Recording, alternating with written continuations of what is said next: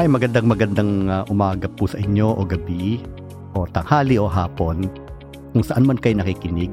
Ito po ulit si Mario, ang inyong kaibigan, na psychotherapist dito sa Amerika. Nandito po tayo sa Tambayan ni Mario, isang uh, programa dito sa podcast na maririnig sa kahit saang parte ng mundo, broadcasting from California, USA. Ito pong programang ito ay para sa mga kahit sino na, na tao mapababae, mapalalaki, tomboy, bakla, curious, bisexual, or kung ano man. Ito po ay nagpo-provide no, ng safe space para maihayag natin ang ating mga istorya ng buhay ng suliranin upang tayo po ay matuto sa karanasan ng bawat isa.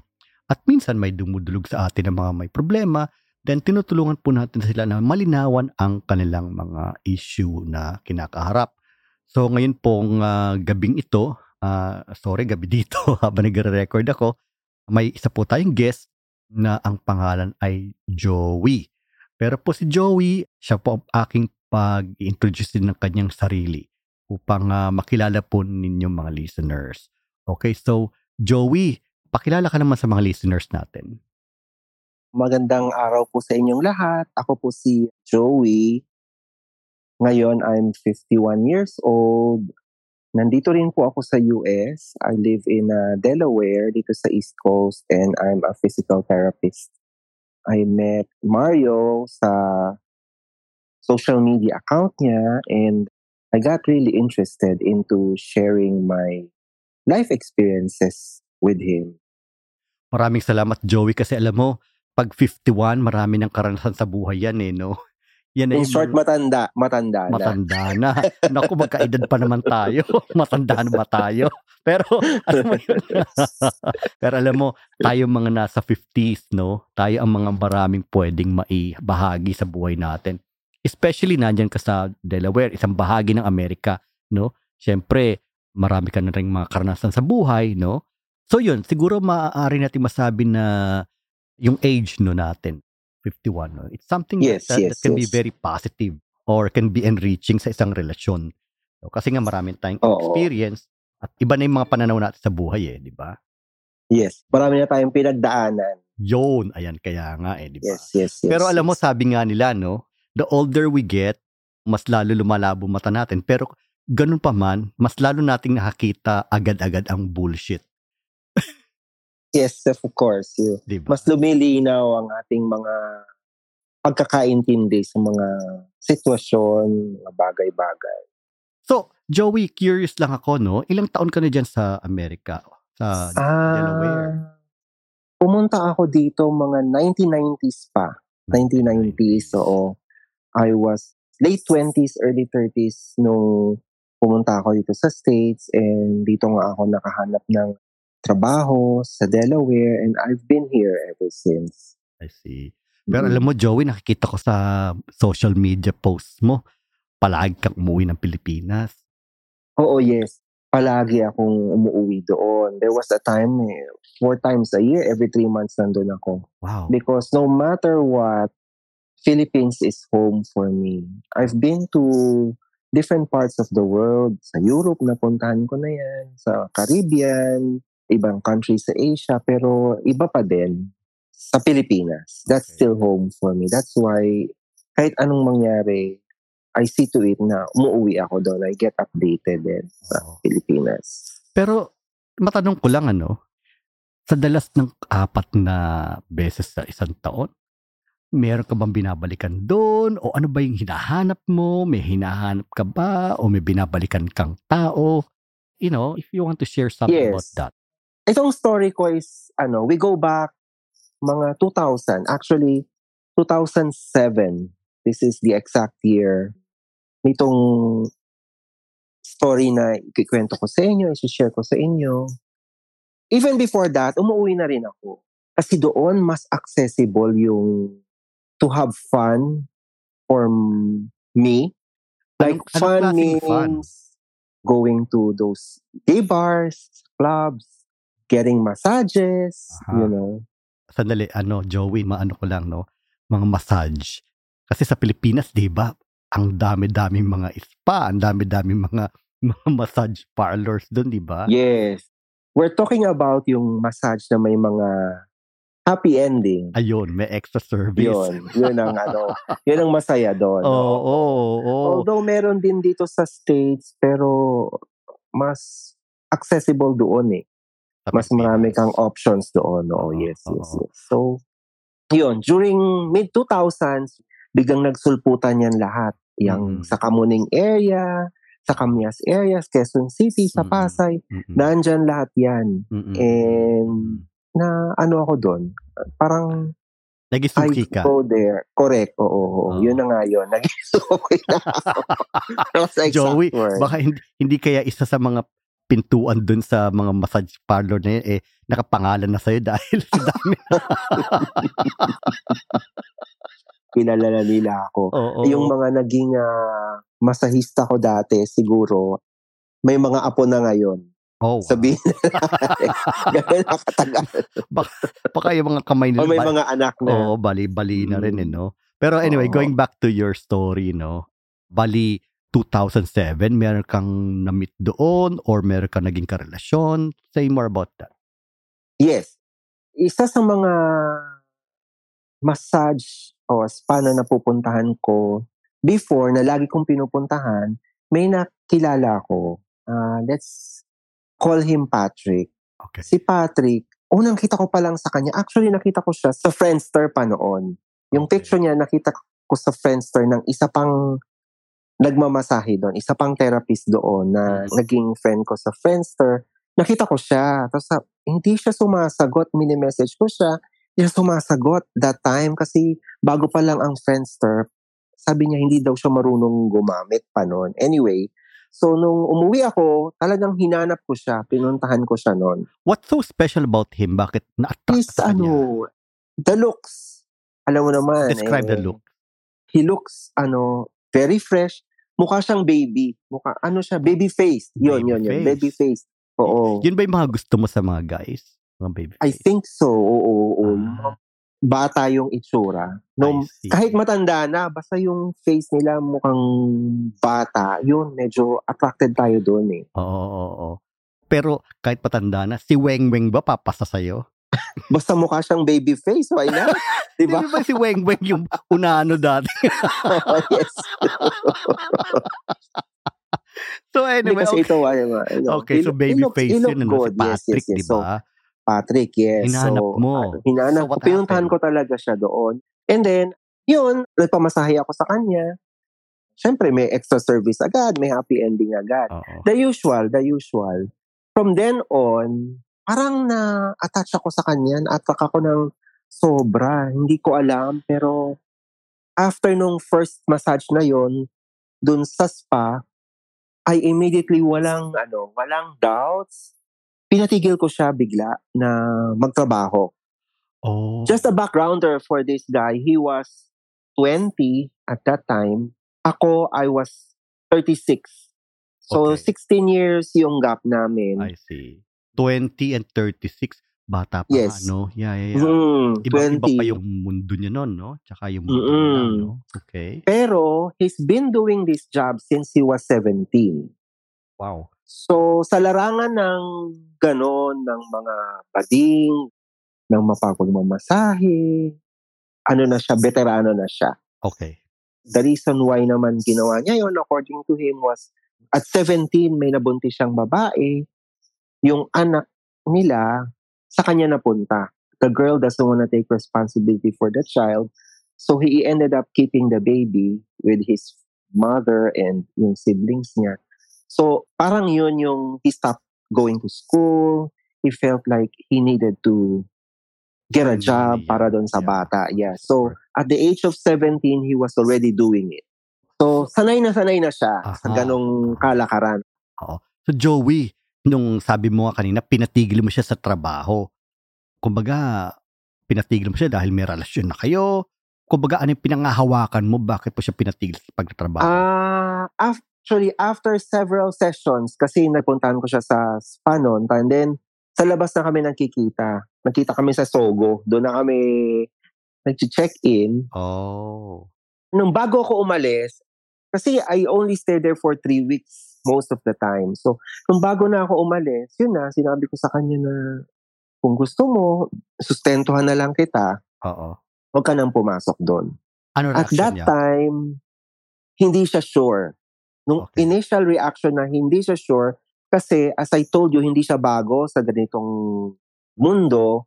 And prior to me meeting him, merong siyang naging karelasyon na way much older than me. Parang 50 years old na daw yun. And he got abused. Yung tao na to was a high-ranking official sa government doon Oo. and parang gumagamit na ng dahas to control him. Like, merong mga nakabantay doon sa kanto nila, Kung saan siya pupunta, Okay, see, merong naka-surveillance sa kanya, minsan naghabulan pa daw sila doon sa Malate area kasi may Wow. kadate siya na babae, Oo. naghabulan sila, may dalang baril daw, mga ganon na sitwasyon. So parang Oo. Na-trauma siya doon. Sabi niya sa akin, teka muna, pag-isipan ko muna yan. Hindi ko alam kung ready akong pumasok uli sa ganyan. Okay. So Joey, no, na curious lang ako. Kasi may isang high-ranking government official. Ikaw, dekalidad kang tao, no? Professional, taga-Amerika. So, talagang nagugustuhan siya. Ano kaya yung hinahabol-habol sa kanya? Kasi iba yung ano niya eh, yung charm niya. Yung charm niya, pag nakita mo siya, parang ang amo-amo niya. Gwapo yung bata talaga. He's Mm-mm. really good looking. I see it. Basta, Okay. when I saw him, even from the picture, sinabi ko kagad, gusto ko tong tao na Alright, to. I see, I see. Then when I met him, Pero yung sexually, kanya namang, sexually is really good. Eh, He will give you whatever you want. You know, Wow. walang problema doon.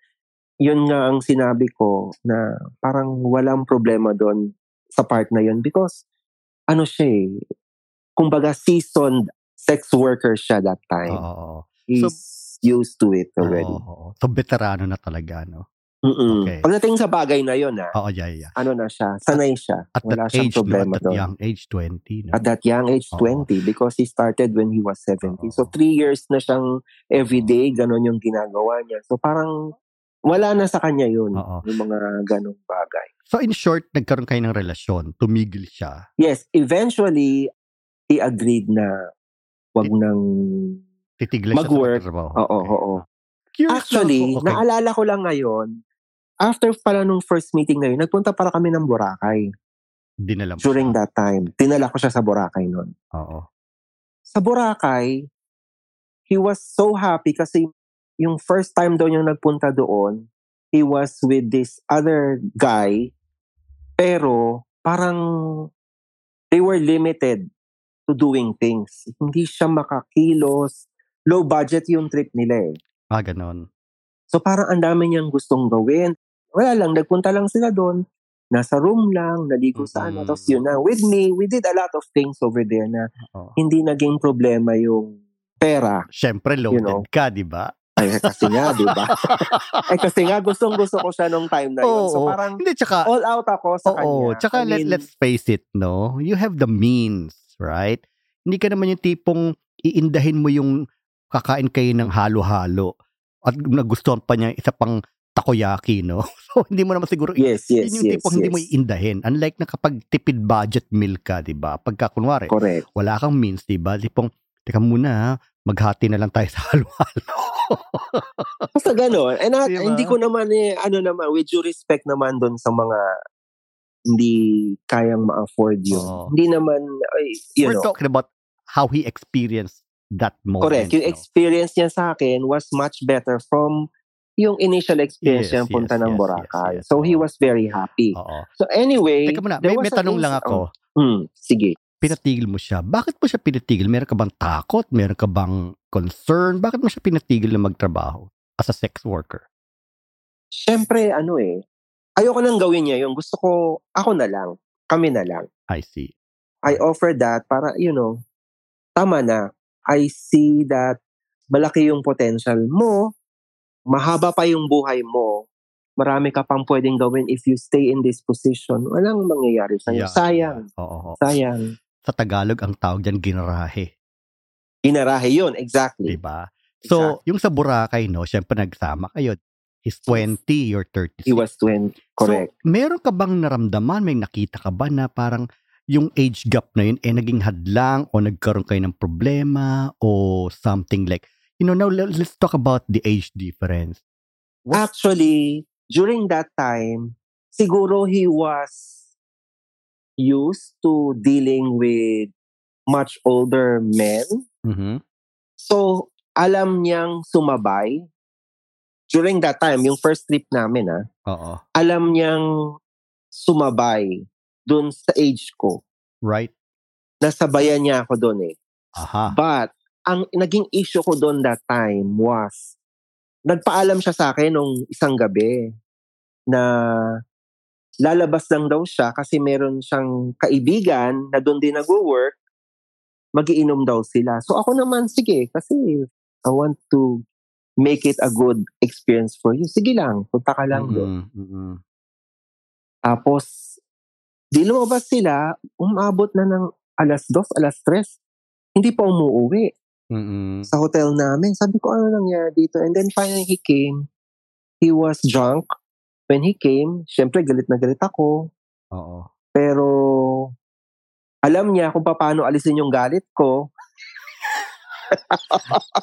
Yun na yun. Yun na yun. Okay, syempre. Nilapastangan ako. Oo, nilapas Di nawala na yung galit ko. Oo, oo. Nawala na bigla. Oo, kumbaga, O yun, inabsorb niya yung galit mo, no? Talaga. correct. Pero he was, at that time, lasing siya. Nagulat nga ako na kinaya niyang bumalik doon sa ano. And then the following morning, he confessed that meron daw isang babae na nagka-interest sa kanya. Mm-mm. So, nag-ano daw sila. He had sex with her somewhere doon sa may Oh, beach. wow. Okay. So, at that time, syempre, initially, nag, magagalit ka. Pero, na-appreciate ko yung thought na sinabi niya sa akin. Yung No, he, was, he was being honest. Yeah. na he was honest, you know, doon ko naramdaman, ah, okay, sige. Sa akin naman, just to be clear, every time I have a relationship like this, especially mga straight guy ito eh. Oo. So, ang rule ko lang dyan, basta wag lang bading. Okay, lang. I see. Okay. Mag-chicks ka ng sampu, dalawampu, as long as ikwento mo sa akin, wala akong problema. Wag lang bading, no? Wag lang bading. Okay. Pag nabalitaan ko may iba kang bading, ayun na, wala na. Magkakagulo tayo. Oo. Kasi siguro, no, na, ang pinaka-psychology behind that is sa babae, walang direct competition, eh, no? Exactly. Oh. Meron silang kayang ibigay, hindi naman natin kayang ibigay. Okay. 'di ba? Alright. Meron tayong kayang ibigay, hindi nila kayang ibigay. Okay. Eto. So tanong, doon, tanong wala ko problema doon. Tanong ko Oo, sa'yo. oo. Okay. Sabi mo, ang mga bading, no? Like for example, no? Merong kayang ibigay sa isang straight guy na hindi kaya ibigay ng babae. Ikaw, anong kaya mong ibigay sa kanya na hindi kaya ibigay ng isang babae? Ay, that is a very difficult question. Go ahead. Be honest. Be transparent. Ano, siguro, yung hindi niya kayang ibigay ng mga chicks niya na ano, is yung bukod sa loyalty ko na Okay. ikaw talaga, Mhm. is yung syempre, yung financial ano din, Aspect. yung financial part. Oo. Oo, financial aspect na yan na I can give you a life Right.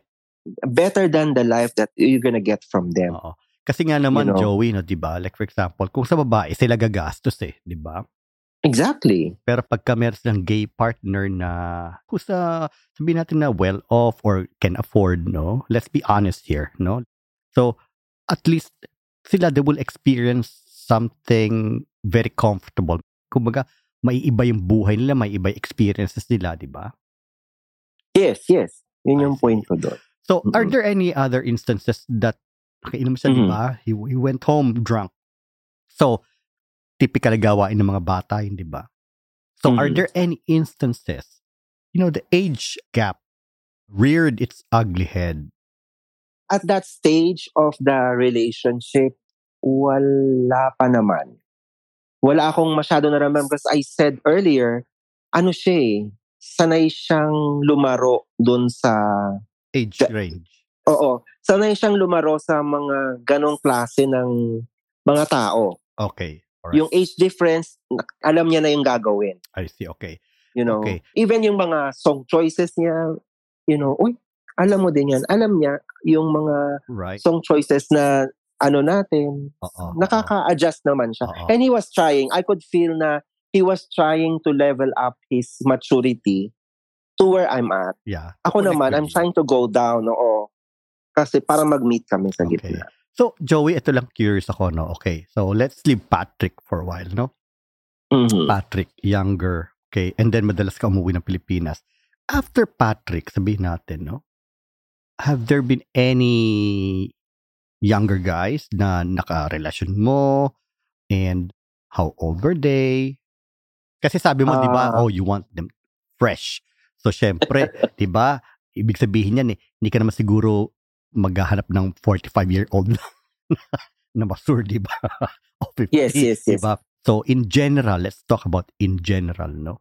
Kung Mhm. mga mas bata, syempre, sa'yo.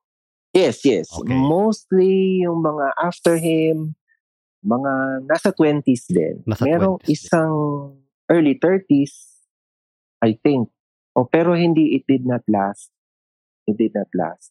Aha. Uh, recently, this is was 2007. We'll go back to his story later. Oo. Meron akong naging karelasyon na naman. Again, it's from a uh, ASPA. Okay. Ito lang, this was 2020. Mm-mm. Meron na naman, he was 21, I think. Mhm. He's 21 years old. Same things, good looking.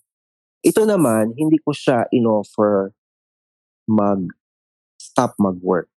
Mhm. He was the one who wanted and he was the one when I left the Philippines after nung series of encounters namin, we were constantly in contact and he was the one who asked me kung pwedeng maging kami na. Mhm. At this point, parang ayoko na eh. Ayoko na ng ganong commitment Okay. kasi it's, it gets really frustrating sa maraming bagay.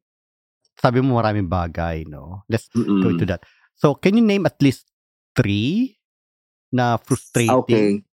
Siyempre, long distance, you don't know what they're doing. You don't know if they're saying the truth or not. Oo. And a lot of times, mahirap makuha yung totoong nangyayari kung magkalayo kayo. Totoo. Aha. aha. Pangalawa, yung age difference din na masyadong bata. Bihira na yung sa age nila, especially now, sa age 20 and now nasa 50s tayo. Ang laki na ng gap eh. Right. Ang laki na ng gap. Dalawang dekada na yon mahirap nang Actually, three. mag-compromise. O, three. O, yun. so, akala ko 40s lang ako. 50 na pala ako. No, actually, mga kaibigan, ito pong si Joey ay hindi siya mukhang matanda. Hindi siya mukhang 50. Siguro na-absorb niya yung freshness ng mga ano eh, ng mga, ng mga masahista. Ganun ba eh, yun? no?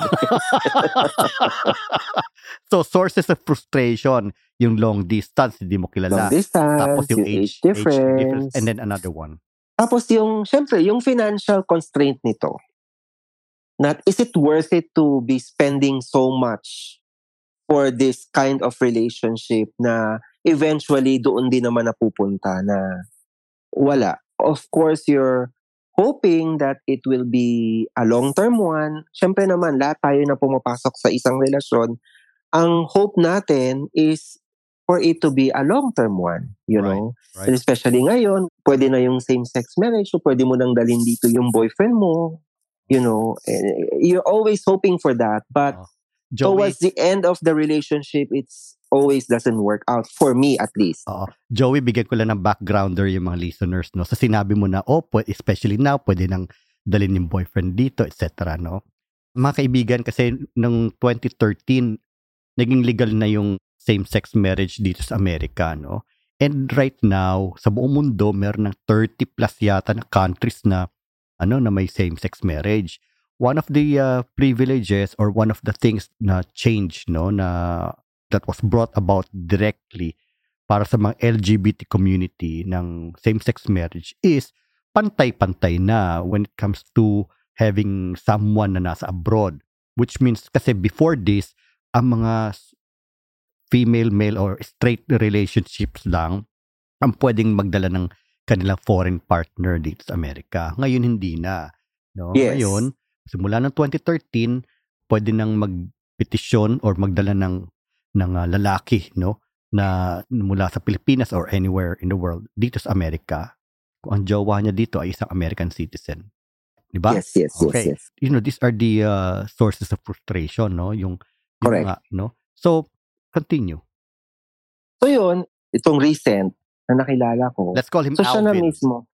Sige, si Alvin. So we talk every day, pero I don't want to open up that relationship na usapan kasi nga parang hayaan ko lang kung hanggang saan makarating. Anyway, siya na yung nag-open sa akin na yun, Oo. tayo na lang, sabi niya. Oo. Yeah. Tapos, yun, parang tulungan ko na lang daw siya. He wants to stop working Right, right, right, right. yung sa ginagawa niya. And ako naman, nahulog na din yung loob ko sa kanya. Di, sige, sabi ko nga, okay lang. Okay. So this was from December, usap kami, usap, hanggang I went back ng April. Okay. Oh, from December, no, bumalik ka agad ng April. So, in a matter of four months. And then Correct, sabi correct. mo kanina, nahulog ka na. So, katulad nung kay Patrick, nahulog din ang loob mo, di ba? I'm curious, what can make you fall for a man? Initially, syempre, yung physical attribute niya, na hindi na ako magpapaka-epokrito na Siyempre. yun. May sasabihin ako Dapat tungkol dyan sa ano, mamaya. physically attracted ka dyan sa tao na yan. Oo. Yun yung number one. Oo. And then, number two, syempre, yung consistency eh. Consistent siyang makikipag-usap sa akin. Oo. Hindi lang ako yung tumatawag sa kanya or nangungumusta. Siya talaga, consistent na, oh, kumusta ka na dyan? Mm-mm. Nasa trabaho ka na ba? Kumain ka? Mga ganun. Para sa atin na malalayo, malaking bagay yun. Uy, Aha. it's a big deal for us na may nangungumusta. Especially mag-isa tayo dito sa ibang bansa. Mhm. It's a big deal for us na may mga ganitong nakukuha tayong attention from them. Right, right, right. Because yun, hindi, yun. you know, that, that kind of behavior makes you feel special, right? Correct, correct, Okay. correct, correct. So physical attributes and then consistency. Is there anything else? I think yun lang muna yung naiisip ko ngayon. Okay. Siguro Pero may- meron pa, pero hindi ko siya ma-pinpoint Oo. eh. May may sasabihin lang ako tungkol sa physical, no? Kasi alam Mhm. mo, inis na inis ako, no? Pagka nakakita ako ng, oh, hindi naman ako pumata sa kanya dahil sa itsura, kundi sa ugali. I mean, that can be true, okay? Kung Right. matagal mo na siyang kilala. Na may na-develop na, na sabihin natin na una, hindi ka attracted sa kanya, pero eventually, na-discover mo yung tao na, you know, mabait pala or whatever, no? And then, nahulog ka. Yes, that's possible that, you know, you can find someone attractive ng hindi physical. Pero yung, may mga nakikita kasi ko, nagsasabi na una pa lang, ano nila, ugali na agad nakikita nila eh. Like, Hindi. I disagree with that too because ang ugali, kailangan matagal na kayong magkakilala eh. oh, that's true. That is Para so- masabi mong attracted ako sa kanya dahil sa ugali niya. Oo, that's true. That's Kasi what you see initially is it could not be the real person. This is how the relationship quickly ended. This one here is because nung umuwi ako nung April, again, we went to Boracay. Boracay na Mhm. Para, ano ba yung nasa Boracay? Joey, teka mo, nagtataka na. Ilan na ba nadala mo sa Boracay? Ha? Nako, marami na. Listeners, Hindi na ako- mga Hindi kaibigan, na ako magmamalinis. oo, mga kaibigan, kung gusto niyo po pumunta ng Boracay, kontakin niyo lang po ako. Papakilala ko kay Joey. Hindi kasi, Boracay is very accessible. yes, you know? oo. You can just book a flight and a hotel right there and you can leave the following day. Madali eh. Madali. Walang Tsaka buhay na masyado. buhay, Anyway, di ba? exactly. Okay. You know. So, to continue with your And story. So yun, dinala ko rin siya sa Boracay. You know, yung unang kita namin after nung four months, Mhm. masaya. Tapos punta kami ng Boracay. Pero nung sa plane pa lang, kasi syempre nakakasama ko lang siya briefly lang eh. Right, You know, nagkakasama ka sa one or two hours, tapos uuwi siya, ganyan. right, right. Ito, sa airport pa lang, sa plane pa lang, parang hi- hindi ko naramdaman sa kanya na may excitement sa part niya na, oh, this is my first plane ride. Aha. This is my first trip outside of Manila. Mhm. Remember, it's only 21. So, first time niya lang magtawid ng island na ganong kalayo. Mhm, mhm. Anyway, parang he wasn't really interested. Naramdaman ko na, ewan ko kung puyat lang siya or what kasi early morning yung flight namin. mas pwedeng sa Boracay, parang wala pa din yung enthusiasm niya na nandun siya. And I felt offended because I was so excited for him to have this kind of experience. Oo. Like yung kay Patrick dati na, you know, I want to make him have a great time. The same thing with Alvin. Pero parang wala sa kanya yun. Oo. He's always on his phone. He's always chatting or he's always listening to his music. Pag may pinakikita, oh, ganito dito, ito yan, ganyan, ganyan. Parang tatango lang siya. I mean, for us na providing them with this kind of experience, ang gratification sa atin is makita natin na masaya, siya. Masaya, yes. oo. 'Di ba? Na excited. Oo. Wala akong nakitang ganon sa kanya. Oo. Wala akong naramdaman na ah, Appreciation. naram, na appreciate. Ang naramdaman ko is because dahil siguro ako yung kasama niya at hindi yung mga chicks niya. Siguro kung yung mga babae niya o yung girlfriend niya ang kasama niya, siguro his mood will be different. Right, okay. okay. That's how I felt at that Mm, mm, time. I think no yung yung ganong feeling na like for example no oh bakit hindi siya masaya I think uh, what you really felt that time was disappointment Correct. I think so too. disappointment kasi sabi mo nga 'di ba? Of course you know whenever for example we treat out someone 'di ba? Makita lang natin yung ano yung mo masaya ito ah. Parang oh okay Yes. ito 'di ba? And then so Mm-mm. we feel that there is um parang kumbaga yung sa effort natin no? Or yung sa ginastos natin 'di ba? Pag nakita natin na masaya isang tao like wow you know I made this person happy. Exactly. pero pagka ganun na walang kalatoy-latoy alam mo yung parang Mm-mm, 'di ba is he really happy and then katulad nun na ano yung another factor na nabanggit mo yung he's always on his phone so it's like he's not present Exactly. That's how exactly how I felt at that time. Mm-mm, yes You know. Siyempre gusto mong maglakad-lakad doon sa may dagat doon. Napapagod na daw siya. Malayo pa ba? Malayo pa. That's all he's I'm ah hearing him. Malayo pa ba tayo? Pagod na ako. Or gutom na ako. Alam mo yun, parang ah, hindi mo ba na, na-appreciate o nakikita mo ngayon? hindi ba dumako sa isip mo Joey na itulak lala sa dagat Muntik na. Actually. yun yung ano eh, walang kakwenta-kwenta. There's actually a Yes. quote, no, that I want to, ano here, no, na, ano ba yun? A bore is someone who provides you companionship, but something like that, no? I forgot about it. But in essence, hindi porket may kasama tayo, you know, hindi na tayo mabobore. But Correct. if we don't have any connection to the person na kasama Exactly. natin, di ba? Parang, might as well mag-isa ka na lang. Exactly. And that's what I did.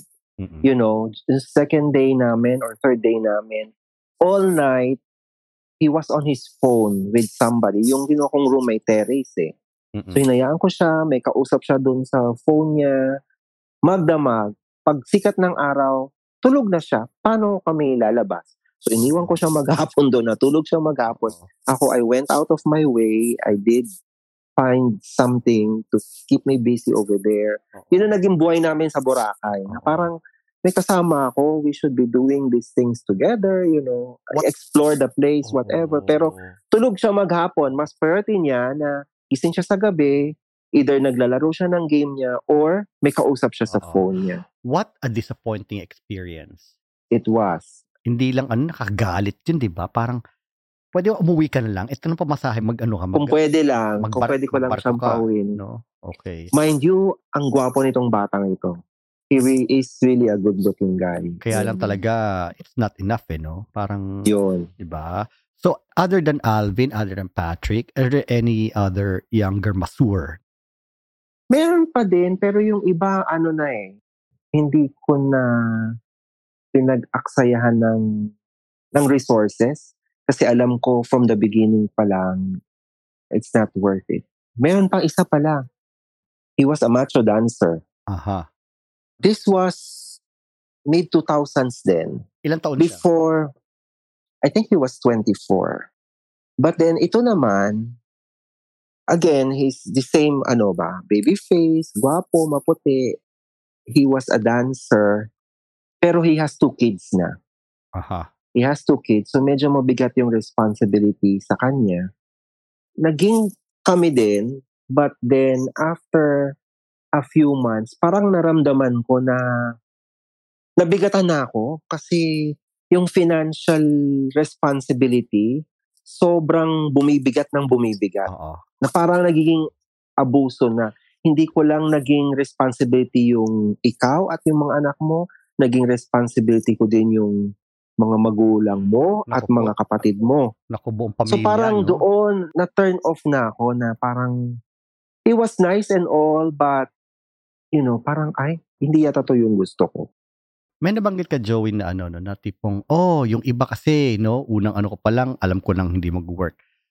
Pwedeng masabi mo sa mga listeners, no, kung ano yung mga red flag for you. Kumbaga parang, syempre, sabi nga natin, we're 50, no? And then, uh, ang dami nating karanasan sa buhay, ang dami nating ano, and then we already could see bullshit a mile away, right?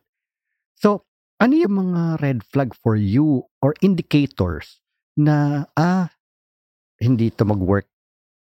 Siyempre, yung unang kilala nyo pa lang and however much ka gusto mo siya, tuwing magsasalita, yung I know for a fact na the reason why nandun siya sa ganun trabaho is because of money, right? Malinaw naman sa akin yun eh.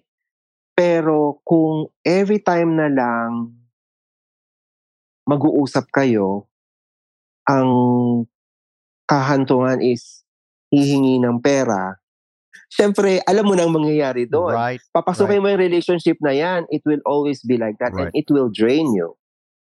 Pangalawa, yung consistency. Walang consistency sa mga sinasabi niya. May mga sinasabi siya na hindi naman yun ang totoo. You eventually find out. Lalo na ngayon, it's so easy to find out kung totoo o hindi yung mga sinasabi mo.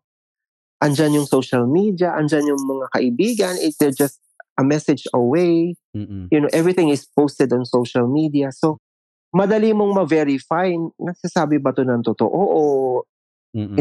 lang ako para ma-impress ako. Mhm. Yun. Those are like red flags that it's not gonna work. Right. Oo. Yung mga ganun. Mm-mm. So, Sanay na tayo dyan. Alam oo, na natin. Exactly. No, no, no. Oh, This ito is lang, good. ito lang Joey siguro masabi ko na when it comes to the money, no. Siyempre sabi nga natin, we have to be realistic, right? Like sometimes, you know, like money is a powerful attractor yan eh. no? Correct. Pero ang ano lang kasi, walang masama, no? Walang masama na gamitin mo yung kung ano meron ka. Like for example, money, no? And that's okay. Pero sana, no, yung money na yon is magbukas ng ibang avenue. Kumbaga, hindi siya yung magiging end all and be all ng samahan. I agree. na, I Na agree. somehow it could only open a path. A path of discovering you, a path of discovering him, and then something hopefully would grow out of that. Yep. Mm-mm. Yan, yan. Katulad yung kay, mabalik tayo kay Patrick. Oo. It all started with that. Pero, naging seven years yung relationship namin ni Patrick. Oo. back then because naramdaman ko na he also had that care, yung feeling Aha. na nare-reciprocate na rin niya eventually. Right. After lahat ng mga pinagdaanan namin, naramdaman ko sa kanya na, oy, ano, yung loyalty niya. Pag tinatanong ko siya, syempre sasabihin niya, mahal niya ako. Pero anybody can say that. Right. Pero sa kanya, nararamdaman ko na meron na. Meron ng Yes. love doon Yes. sa sinasabi niya, Oo. sa ginagawa niya. Meron pa kaming isang point doon na I told you I was all out with Patrick. Babalik tayo sa kanya. Oh, Ano? yeah, sure. Binigyan sure. ko siya ng extension ng credit card ko dito Oo. sa States. Kumuha ng extension, binigay ko sa kanya. Sabi ko, for emergency purposes, gamitin mo ito. Oo. Para hindi na ako nagpapadala ng pera Right, right, back and right. forth. You Oo. know, Oo. andyan na, Mm-mm. gamitin mo. And at that time, bago ako umalis, sabi niya may girlfriend daw siya. Ang sabi ko naman sa kanya, okay lang na may babae. Okay ka lang mag-girlfriend, but just let me know. Oo. Wag lang bading. Oo. Anyway, sabi niya may girlfriend daw siya that time, pero naghiwalay na daw sila. Oo. Hindi na daw niya girlfriend.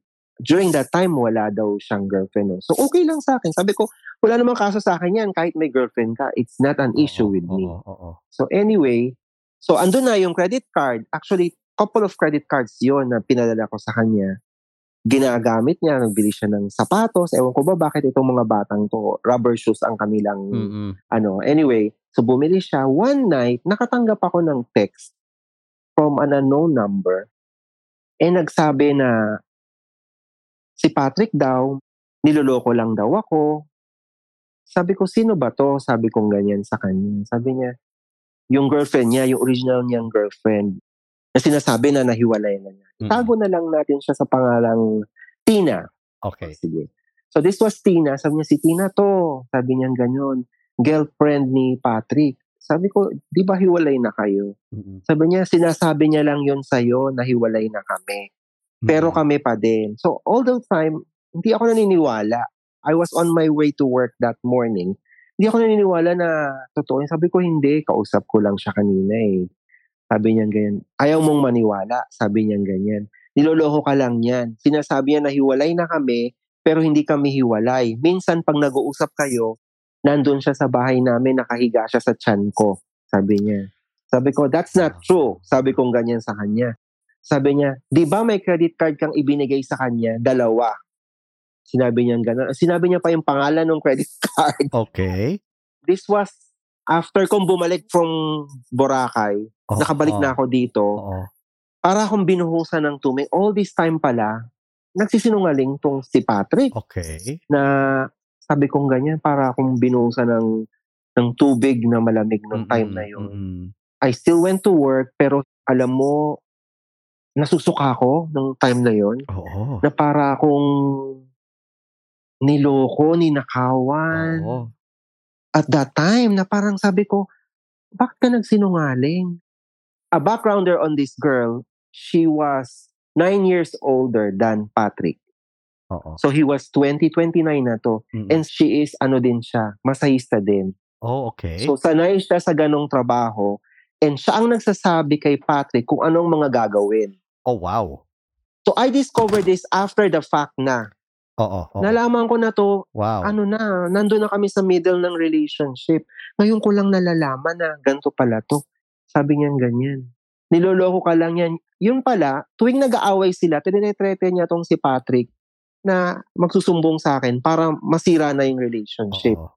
So, At that point too, gusto niya nang humiwalay sa akin si Patrick kasi nga parang mas nararamdaman niya na yung loyalty ni Patrick nagiging sa akin na. hindi na sa kanya. siya, no? Mm-mm. Oo. At that point, natitreta na siya na parang bakit siya yung sinusunod mo in- instead na ako. Oo.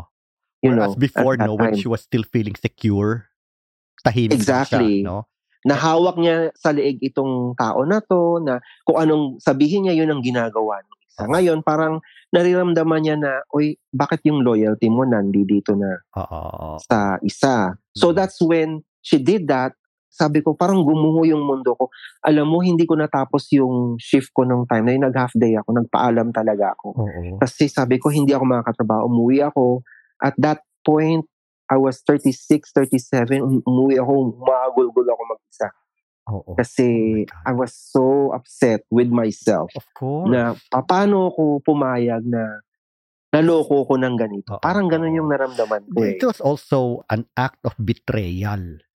I was betrayed. That's the Oo. exact word. That's a very painful feeling, ano? Yung tipong, you know, you felt betrayed by someone that It you was. trusted. It was. And during that time, wala pa naman tong mga messenger messenger na to. So everything was through text, everything was through a phone call. Oo. And umuwi ako, tinawagan ko si Patrick. Noong una, hindi siya sumasagot. Ang pangalawa, nagsusorry siya na ano daw, ganyan-ganyan. It was all the girl's fault. She was manipulating him, ganyan-ganyan-ganyan. Tapos he promised na hiwalay na niya yung babae, ganyan-ganyan. Oo. To make the long story short, very attached na ako sa kanya noon eh. Okay. So, naging okay na uli kami. Even with that traumatic experience, sa part ko, tinanggap ko pa din. wow. Tinanggap ko pa uli siya. Wow. Pero sabi ko, once mabalitaan ko na bumalik ka dyan sa babaeng yan, sabi ko, wala na talaga. Aha. Sabi ko gano'n, kahit sino ng babae, kunin mo, wag lang yan. Oo. Kasi I felt na, pati ako lolokohin mo, di ba? Oo. Baka mamaya yung binibigay ko sa yung pera, eh, yung sinasabi mong ginagamitan mo ng pera ko, eh, sa kanya rin napupunta. Parang Oo. masyado naman yatang ano yun sa akin. Mag- It's slap on my ag- face. agrabyado, no? Mm, yun. So, So, any eh, ano any positive outcome with Patrick? Kumbaga parang Are you still in touch with him? Kasi ganun kalalim eh, no? Okay, Yes, kasi sa lahat sobrang ng kinuwento naging- mo, sa lahat ng kinuwento mong lalaki, no? Siya yung pinaka naging malapit sa'yo. So, I'm wondering, when was the last time you saw each other? Kailan? Tsaka ano nangyari? Yes.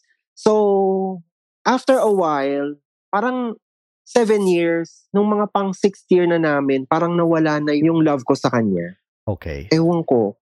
Nandun pa din na kami, pero hindi ko na siya masyadong kinakausap. Hindi na kami Oo. masyadong nag-uusap. Bahala siya sa buhay niya. Oo. Ganun. Until finally, I said, you know, we have to stop. Ayoko na. Sabi Okay. kong ganyan. So, eventually, nagkahiwalay kami. Ayaw Ah. niya. Sabi niya, sanay na ako na nandyan ka. Huwag mo naman akong iwanan. Ah. Pero, sabi ko, hindi na ano eh. Wala na sa akin. Mm-mm. Nawala bigla eh. Right. Ewan ko, hindi ko alam kung bakit. Dahil siguro magkalayo din. Or wala na siyang challenge. Kasi at that time, he was very compliant with me. Like, Oo, oo, very oo. compliant with the relationship Right, na na right, right. wala nang challenge, hindi ko Oo, na siya oo. kailangang subukin o imbestigahan Oo, kasi alam oo, ko yung oo. mga sinasabi naman niya totoo naman na. Oo. Even the good and the bad he tells me. So kampante na ako. Nung una okay pero eventually nawala eh. So we parted ways. This was Aha. seven years later. But then recently nga dahil sa Facebook, naging mag-contact uli kami eh, Aha. and I found out na nasa ibang bansa na din siya. Right. And he got married. May asawa na rin siya, may anak na sila. And I was so happy to see him. May trabaho na siya doon. Nag-uusap pa rin kami, nag-video call kami every once in a while. Mhm. Masayang pag-usapan yung mga nakaraan namin after all these years. Kasi Oo. ngayon ko napoprove na Aha. minahal niya ako that time. Right, right. Kasi he even told his wife, yung wife niya is ibang lahi. Oo. he told his wife kasi nagtataka yung wife, sino yung ang tagal-tagal mong kausap. So, ikunento niya na ano yan, naging karelasyon ko yan nung bata pa ako, ganyan-ganyan. Tapos, hindi maintindihan ng wife, pareho ko yung lalaki, tapos ganyan-ganyan. Tapos, Aha. tumatawa na lang siya, you know. Mhm, mhm. Tapos, tinanong daw siya ng wife niya kung minahal mo ba siya. And sinabi niya, upfront, sabi niya, yes, minahal ko siya kasi napakalaki ng nagawa niya para sa akin Ah. during uh, dung time na nag-struggle ako. Sabi niya ganyan. How did you feel when when you came to know about that? Na hindi ka niya dinay. Siyempre, masaya ako, you know. Naramdaman ko na it was all worth it naman pala. You know, may genuine intentions siya during that time na Oo. all this time, siyempre hindi mo maalis yung doubt kasi straight Oo. siya eh. Oo. Hindi mo maalis yung doubt na, Mhm. you know, gamitan lang yung nangyayari. Oo. Pero it's good to know, it's maganda sa pakiramdam na, oy, sincere pala siya dun sa mga pinakita niya, eh, pinagawa niya. Kumbaga, And nag- then, nadarang na rin mm. siya, no? Oo, oo, oo, oo. Anyway, nitong recent na umuwi ako, couple of months ago, nandun din siya sa Philippines. Aha. He was renting an Airbnb. So pinuntahan ko siya doon. Sa lobby pa lang when he first saw me, ang higpit-higpit ng yakap niya sa akin. Ah. He was very happy to see me. Sabi niya Mhm. ganyan, I'm very happy to see you. Ang higpit-higpit ng yakap niya sa akin. Tapos, remember, he had a child when he was Mhm. 17. Mhm. binata na siya ngayon, nandun yung bata. Tapos nung paalis na ako, sabi niya dun sa bata, he's already 19 years old now. Oo. Sabi niya dun sa bata, tandaan mo tong tao na to, sabi niya ganyan. Ang laki ng naitulong sa atin ito. Huwag na huwag mong hihindian kung humingi ng tulong sa iyo tong taong to. Wow. Talagang tumago sa puso ko yun na, Wow. wow.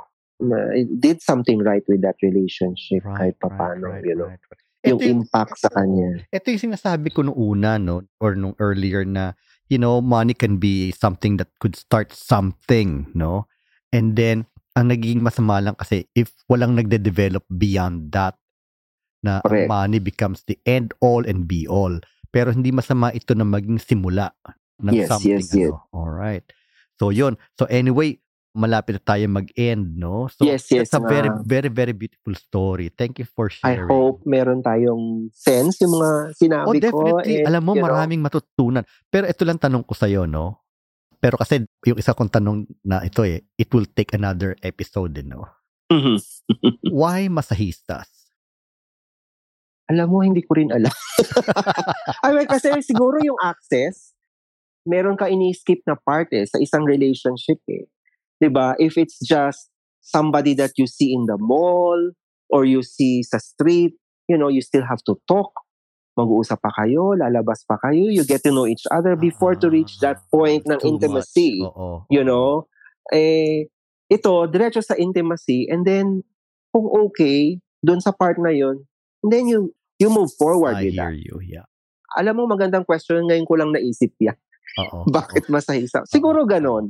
Hindi, tsaka yung Siguro ano lang dahil yung- diretso na eh. Oo, yung pinoprovide nila intimacy, very embodied, very intense. Correct. no? Right, right. Very intense. Tapos, from then on, kung okay pala, then, you know, you proceed to the next step. I see, okay.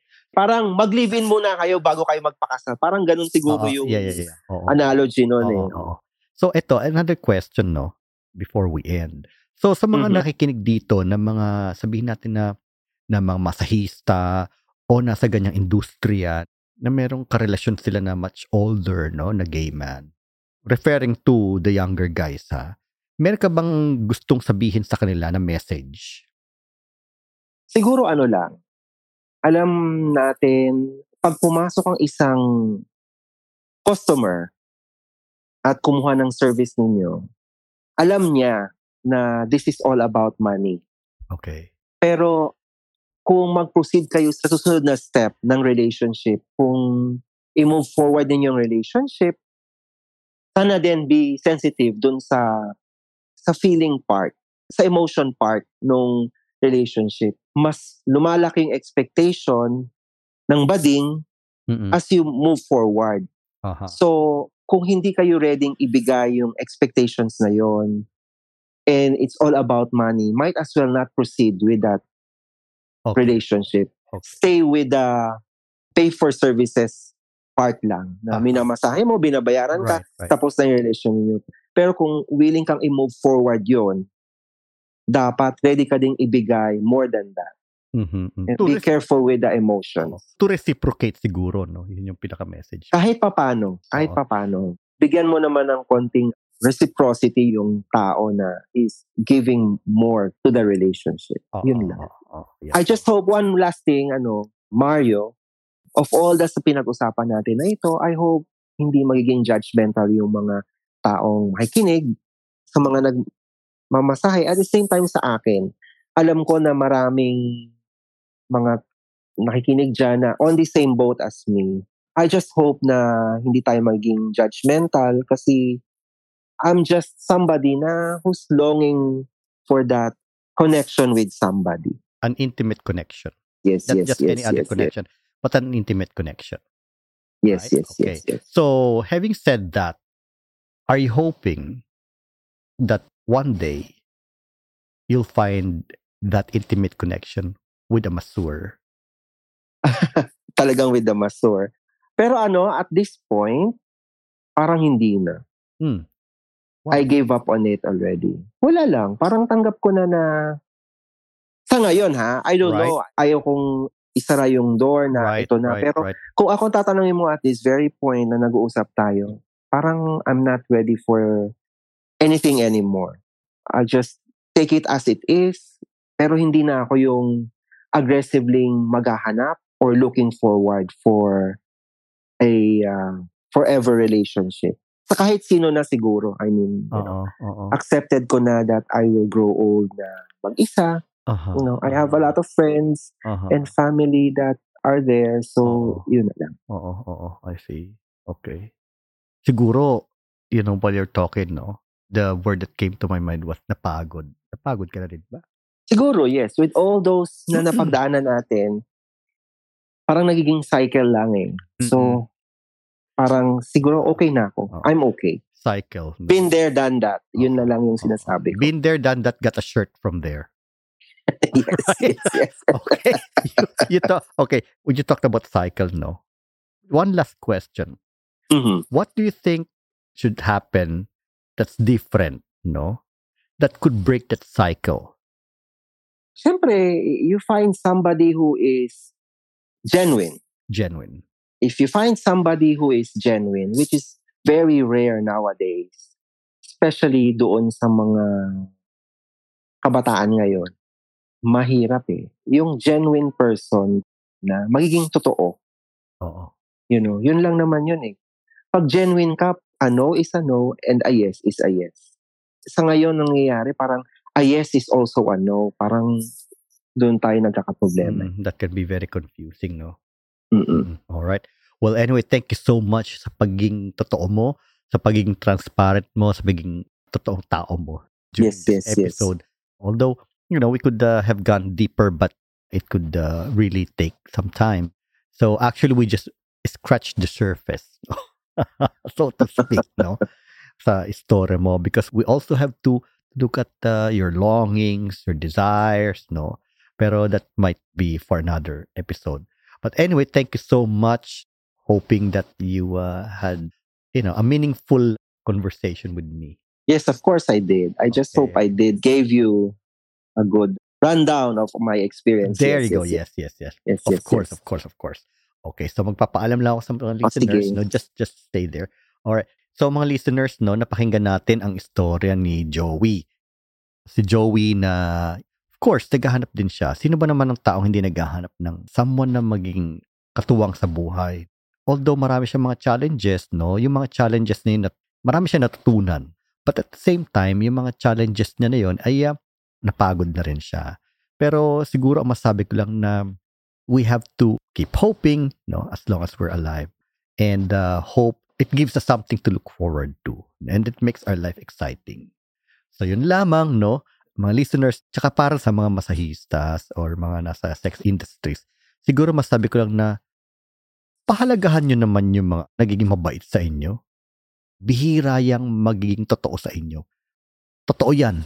Bihirang bihira.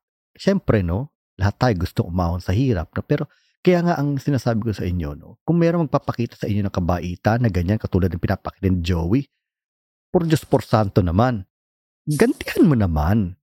Di ba? It's just fair na gantihan mo yung kabaitan ng tao na nagpapakita sa'yo. Tingnan mo kung, kung yung batang yun, eh, yung itong recently, yung sa Boracay nila na nagtetext at kung ano, siguro kung nagkambot yan sila ni Joey, malamang nandito na rin yun, nadala na ni Joey sa Amerika yun, no? At uh, nag-ibang takbo ng buhay niya. Pero tingnan mo naman, walang ka-appreciation, di ba? So, of course, every one of us seeks appreciation, di ba? So, yun lang, no? Mga folks, mga kaibigan, mga listeners, nagpapaalam muli ako sa inyong lahat. At uh, hanggang sa muli, maraming maraming salamat po sa inyong lahat. At tayo ay magkaroon ng magandang araw. Okay? Bye for now.